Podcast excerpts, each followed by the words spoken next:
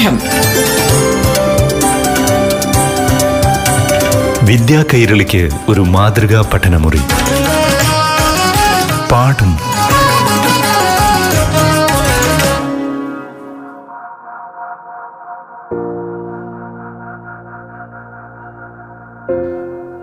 പ്രിയപ്പെട്ട കൂട്ടുകാരെ പാഠം ക്ലാസിന്റെ പുതിയൊരധ്യായത്തിലേക്ക് ഏവർക്കും സ്വാഗതം.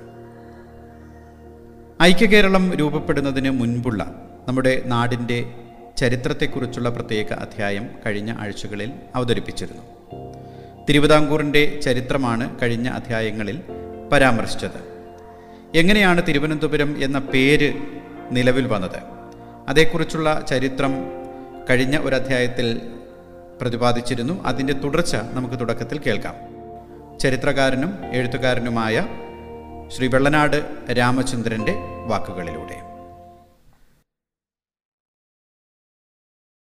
ഇരുപത്തി മൂന്നാമത്തെ തീർത്ഥങ്കരൻ ഒരാളുണ്ട്.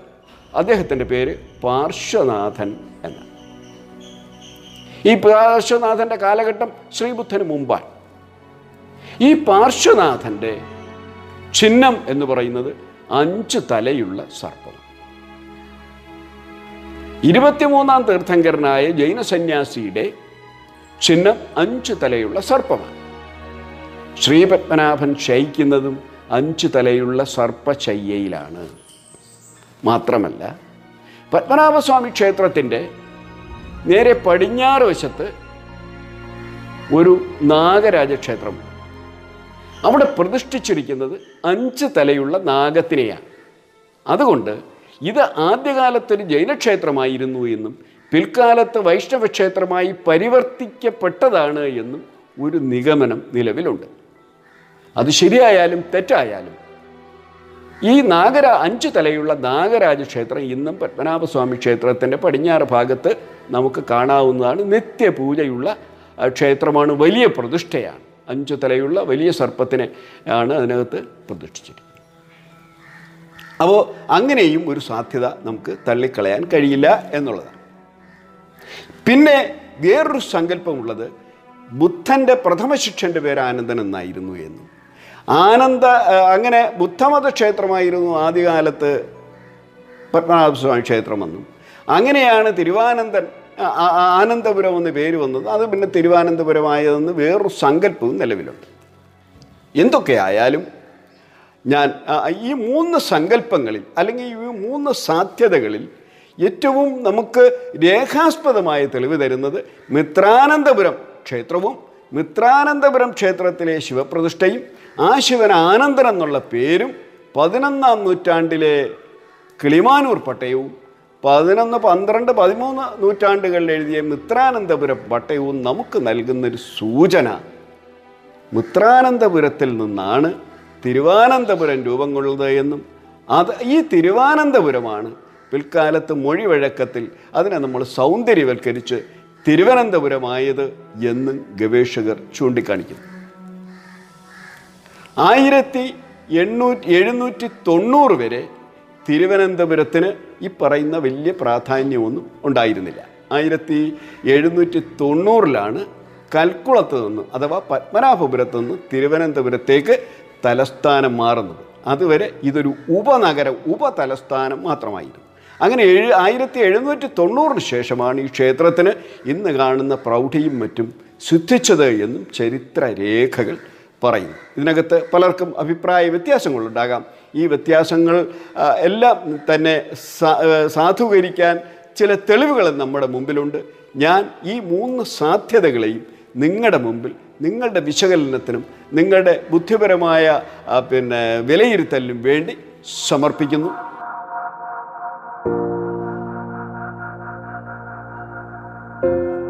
തിരുവിതാംകൂറിന്റെ ചരിത്രം കേട്ട് കഴിഞ്ഞല്ലോ. ഇനി കൊച്ചിയുടെ ചരിത്രത്തെക്കുറിച്ച് കേൾക്കാം. ഏതൊക്കെ കൃതികളിലെ ചരിത്ര സൂചനകൾ വെച്ചാണ് കൊച്ചിയുടെ ചരിത്രം എഴുതപ്പെട്ടിട്ടുള്ളത് എന്നാദ്യം കേൾക്കാം. അതോടൊപ്പം തന്നെ കൊച്ചിയുടെ വിശദമായ ചരിത്രത്തിലേക്കും. തിരുവിതാംകൂറിനെ സംബന്ധിച്ചുള്ള ഏകദേശ വിവരങ്ങൾ മുൻ എപ്പിസോഡുകളിൽ ഞാൻ അവതരിപ്പിച്ചു കഴിഞ്ഞു. ഇനി നമുക്ക് പ്രധാനമായും കൊച്ചിയും മലബാറുമാണുള്ളത്. അപ്പോൾ ഈ തിരുവിതാംകൂറിന് ലഭ്യമായ അല്ലെങ്കിൽ തിരുവിതാംകൂറിനെ സംബന്ധിച്ച് ഉള്ള രേഖകൾ പോലെ മറ്റ് പ്രദേശങ്ങൾ അത്രയും രേഖകൾ സുലഭമല്ല എന്നുള്ളതാണ്. എങ്കിലും ഒരു ഏകദേശ രൂപം ചരിത്രകാരന്മാർ മലബാറിനെയും കൊച്ചിയെയും സംബന്ധിച്ച് രൂപപ്പെടുത്തിയിട്ടുണ്ട്. കൊച്ചിയെ സംബന്ധിച്ചിടത്തോളം ചില അതിന്റെ പൂർവകാലം പൗരാണിക ചരിത്രം രൂപപ്പെടുത്തിയിരിക്കുന്നത് ശുക സന്ദേശം ഉണ്ണിയാടി ചരിതം ശിവവിലാസം തുടങ്ങിയ പ്രാചീന കൃതികളെ പഠിച്ചുകൊണ്ടാണ്. അതിലൊക്കെ ചില ചരിത്ര സൂചനകൾ വെച്ചുകൊണ്ടാണ് കൊച്ചിയുടെ പ്രാചീന ചരിത്രം ചരിത്രകാരന്മാർ രൂപപ്പെടുത്തിയിട്ടുണ്ട്. നമുക്ക് കൊച്ചിയിലേക്ക് വരാം. കൊച്ചി രൂപപ്പെടുന്നത് വേണാട് രൂപപ്പെടുന്നത് പോലെ തന്നെ എ എണ്ണൂറ് മുതൽ ഏകദേശം ആയിരത്തി ഒരുന്നൂറ്റി രണ്ട് വരെ കൊടുങ്ങല്ലൂർ മുതൽ മഹോദയപുരം കേന്ദ്രമാക്കി ഭരിച്ചിരുന്ന രണ്ടാം ചേര സാമ്രാജ്യത്തിന്റെ അന്ത്യത്തോടു കൂടിയാണ്. രണ്ടാം ചേര സാമ്രാജ്യത്തിന്റെ അന്ത്യം ഏകദേശം ആയിരത്തി ഒരുന്നൂറ്റി രണ്ടിലാണ്. പരാന്തക ചോളന്റെ ആക്രമണം. അതായത് ചേര രാജ്യവും ചോള രാജ്യവും തമ്മിലുള്ള നൂറ്റാണ്ട് യുദ്ധം എന്നൊക്കെ ചരിത്രകാരന്മാർ വിലയിരുത്തുന്ന നിരന്തരമായ യുദ്ധങ്ങളെ തുടർന്നാണ് നമ്മുടെ ചേര സാമ്രാജ്യം അതിന്റെ കേന്ദ്രീകൃത ഭരണം നഷ്ടപ്പെടുകയും സാമന്ത രാജ്യങ്ങൾ വേണാട് പോലുള്ള സാമന്ത രാജ്യങ്ങൾ സ്വാതന്ത്ര്യം പ്രഖ്യാപിക്കുകയും ചെയ്തു. ഇതിനിടയിൽ അവസാനത്തെ ചേര രാജാവായ രാമവർമ്മ കുലശേഖരന്റെ ഒരു സഹോദരിയെ വിവാഹം കഴിച്ചത് പൊന്നാനിക്കടുത്തുള്ള പെരുമ്പടപ്പ് ഗ്രാമത്തിലെ ഒരു നമ്പൂതിരിയാണ്. അങ്ങനെ അമ്മ വഴി ക്ഷത്രിയരും അച്ഛൻ വഴി ബ്രാഹ്മണരുമായ ഇവരെ പിൽക്കാലത്ത് അറിയപ്പെട്ടത് കോവിലധികാരികൾ എന്നാണ്. അങ്ങനെ കോവിലധികാരികൾ എന്നാണ് കൊച്ചി രാജാക്കന്മാർ അറിയപ്പെട്ടത്. തിരുവിതാംകൂർ രാജാക്കന്മാർ കുലശേഖരന്മാർ എന്നറിയുന്നത് പോലെ കൊച്ചി രാജാക്കന്മാർ കോവിലധികാരികൾ എന്നറിയപ്പെട്ടു. അതൊരു കാരണം. അവർക്ക് അതായത് അവസാനത്തെ ചേരരാജാവായ രാമവർമ്മ കുലശേഖരന്റെ അനന്തരവന്മാരെന്നുള്ള നിലയ്ക്ക് അവർക്ക് രാജ്യത്തിലെ ക്ഷേത്രങ്ങളുടെ കോയ്മസ്ഥാനവും രാജ്യഭരണത്തിന്റെ കോയ്മസ്ഥാനം വേണാടിനും ലഭിച്ചു. വേണാട് ലഭിക്കുന്നതിന് കാരണം ഈ രാമവർമ്മ കുലശേഖരന്റെ മകൻ വിവാഹം കഴിച്ചത് തിരുവനന്തപുരത്ത് ജില്ലയിലെ കിളിമാനൂരിനടുത്തുള്ള കീഴ്പേരൂർ എന്ന കുടുംബത്തിൽ നിന്നാണ്. അങ്ങനെ രാജ്യാധികാരം വേണാട്ട് രാജാക്കന്മാർക്കും കുലശേഖര പട്ടവും ലഭിച്ചു. കൊച്ചി രാജാക്കന്മാർക്ക് ക്ഷേത്രത്തിന്റെ ഭരണാധികാരവും കോവിലധികാരി പട്ടവും ലഭിച്ചു. ഇതാണ് നമുക്ക് പഴയകാല രേഖകളിൽ നിന്ന് ലഭ്യമാകുന്ന ചില വിവരങ്ങൾ. പാഠം. വിദ്യാ കൈരളിക്ക് ഒരു മാതൃകാ പഠനമുറി. പാഠം. ഒരിടവേളയ്ക്ക് ശേഷം തുടരും.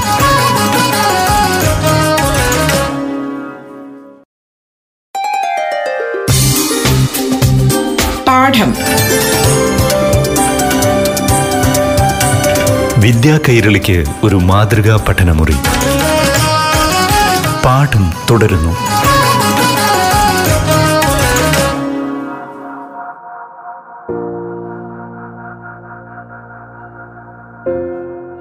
പാഠം ക്ലാസ് തുടരുകയാണ്.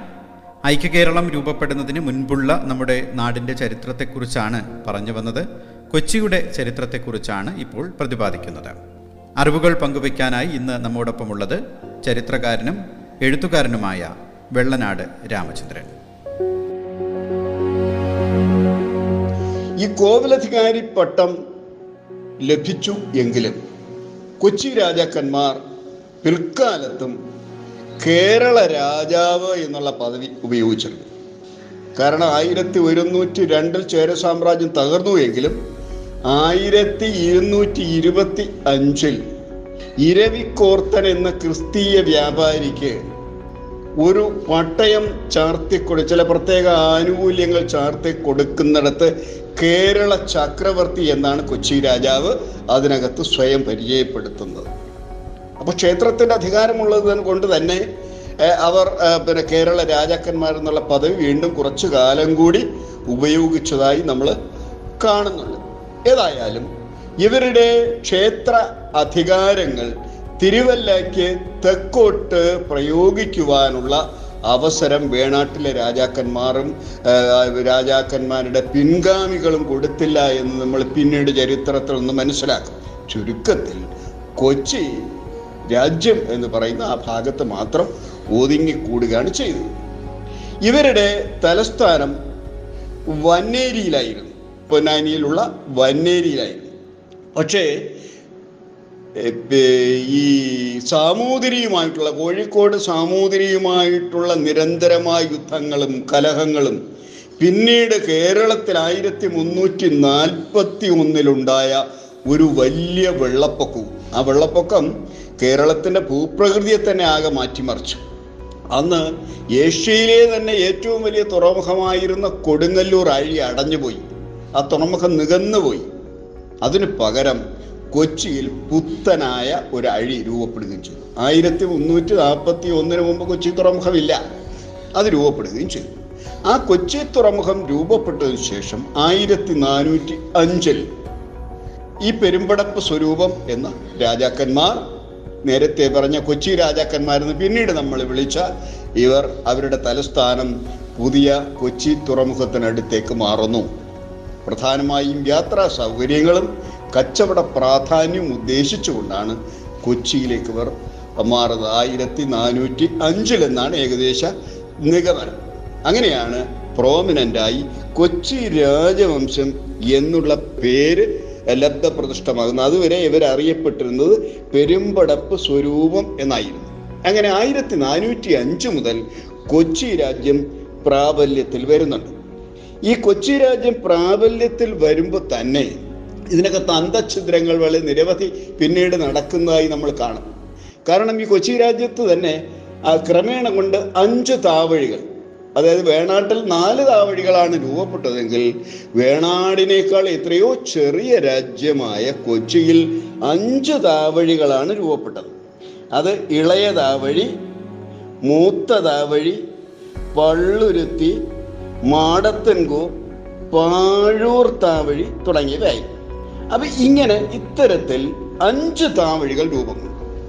ഈ അഞ്ച് താവഴികൾ രൂപം കൊള്ളുമ്പോൾ ഒരു പ്രത്യേക നിർദ്ദേശം അല്ലെങ്കിൽ നിയമം അവർ ഉണ്ടാക്കി വെച്ചത് എന്താണെന്ന് ചോദിച്ചാൽ ഈ താവഴിയിലെ ഏറ്റവും മൂത്തയാൾ രാജാവായി തീരുക എന്നുള്ളതാണ്. നിലവിലിരിക്കുന്ന രാജാവ് മരിച്ചാൽ ഈ താവഴിയിലെ ഏറ്റവും മൂത്തയാൾ അടുത്ത രാജാവായി വാഴിക്കപ്പെടും എന്നുള്ളതാണ് വാഴണം എന്നാണ്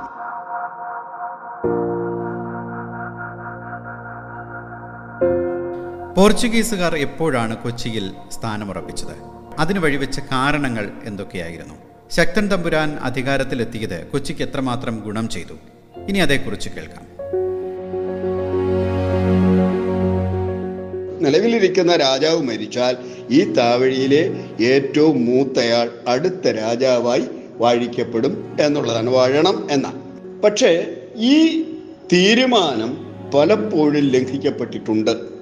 കാര്യം നിലവിലിരിക്കുന്ന രാജാവ് മരിക്കുമ്പോൾ മറ്റു രാജാക്കന്മാർ മറ്റു താവഴിയിലുള്ളവർ തമ്മിലടിക്കുകയും പലപ്പോഴും ഒരു അരാജകത്വം കൊച്ചിയിൽ രൂപപ്പെടുകയും ചെയ്തു. അതിനൊരു ഉദാഹരണം എന്താണ് എന്ന് ചോദിച്ചാൽ ആയിരത്തി അറുന്നൂറുകളിൽ ആയിരത്തി അറുന്നൂറ്റി അമ്പത്തി ഏഴിൽ അവിടെ ഒരു അധികാര തർക്കമുണ്ടായി അധികാര തർക്കമുണ്ടായപ്പോൾ വിദേശികൾ ഇടപെടുകയും റാണി ഗംഗാധര ലക്ഷ്മിയെ ഗംഗാധര ലക്ഷ്മിയെ രണ്ട് കൊല്ലം റാണിയായി വാഴിക്കുകയും ചെയ്ത അനുഭവങ്ങളും ഉണ്ടായിട്ടുണ്ട്. ഈ കൊച്ചിയെ സംബന്ധിച്ചിടത്തോളം സാമൂതിരിയുമായി നിരന്തരമുണ്ടായ കലഹങ്ങളും യുദ്ധങ്ങളും കൊച്ചിയെ ഒരുപാട് ക്ഷീണിച്ചിട്ടുണ്ട്. ഈ കാലഘട്ടത്തിലാണ് പോർട്ടുഗീസുകാർ കൊച്ചിയുടെ സഹായത്തിനെത്തുന്നത് അങ്ങനെ പോർട്ടുഗീസുകാരും കൊച്ചിയും ഒന്നിച്ചു കൈകോർത്തുകൊണ്ട് സാമൂതിരിയെ നേരിട്ടുവെങ്കിലും ആ പല യുദ്ധങ്ങളിൽ അവർ പരാജയപ്പെടുകയാണ് ഉണ്ടായത്. ഇതൊക്കെ നമ്മൾ വായിക്കുന്നത് പോർച്ചുഗീസുകാരുടെ ഡയറി കുറിപ്പുകളിൽ നിന്നാണ്. പോർച്ചുഗീസുകാരുടെ ഫാക്ടറി റെക്കോർഡ്സിൽ പിന്നെ നടന്ന സംഭവ വികാസങ്ങളെക്കുറിച്ചുള്ള ഏകദേശ വിവരങ്ങൾ നമുക്ക് ലഭ്യമാണ്. ചുരുക്കത്തിൽ വിദേശികളുടെ ഡച്ചുകാരുടെയും പോർച്ചുഗീസുകാരുടെയും ആഭ്യന്തരമായ ഇടപെടലുകളും നാട്ടിലെ മാടമ്പിമാരും ചേർന്നുള്ള ഒരുതരം വ്യവസ്ഥയില്ലാത്ത ഭരണമാണ് കൊച്ചിയിൽ നിലവിലിരുന്നത് എന്ന് നമുക്ക് സൂക്ഷ്മമായി പരിശോധിച്ചാൽ മനസ്സിലാകും. ഇതിനൊരു മാറ്റം ഉണ്ടാകുന്നത് ആയിരത്തി എഴുന്നൂറ്റി തൊണ്ണൂറിൽ ശക്തൻ തമ്പുരാൻ അധികാരത്തിലെത്തുന്നതോടുകൂടിയാണ് ഈ ശക്തൻ തമ്പുരാൻ അദ്ദേഹത്തിന്റെ യഥാർത്ഥ പേര് രാമവർമ്മ എന്നാണ്. പക്ഷെ അദ്ദേഹം ചരിത്രത്തിൽ അറിയപ്പെടുന്നത് ശക്തൻ തമ്പുരാൻ എന്നാണ്. ആയിരത്തി എഴുന്നൂറ്റി തൊണ്ണൂറ് മുതൽ ആയിരത്തി എണ്ണൂറ്റി അഞ്ച് വരെയുള്ള പതിനഞ്ച് വർഷക്കാലമാണ് അദ്ദേഹത്തിന്റെ ഭരണകാലം.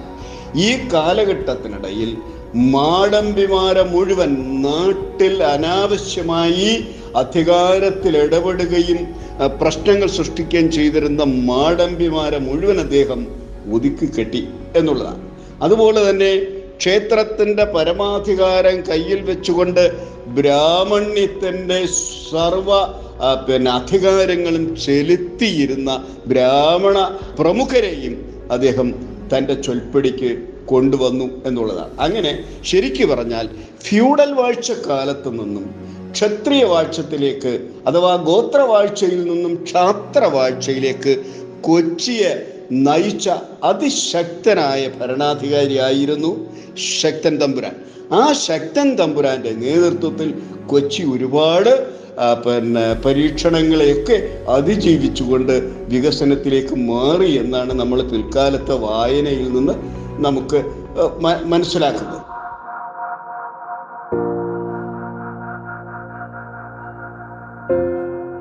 ഇന്നത്തെ പാഠം ക്ലാസ് ഇവിടെ പൂർണമാവുകയാണ്. ഐക്യകേരളം രൂപപ്പെടുന്നതിന് മുൻപുള്ള കൊച്ചിയുടെ ചരിത്രത്തെക്കുറിച്ച് ഇനി അടുത്തൊരധ്യായത്തിൽ കേൾക്കാം. പാഠം. വിദ്യാ കൈരളിക്ക് ഒരു മാതൃകാ പഠനമുറി. പാഠം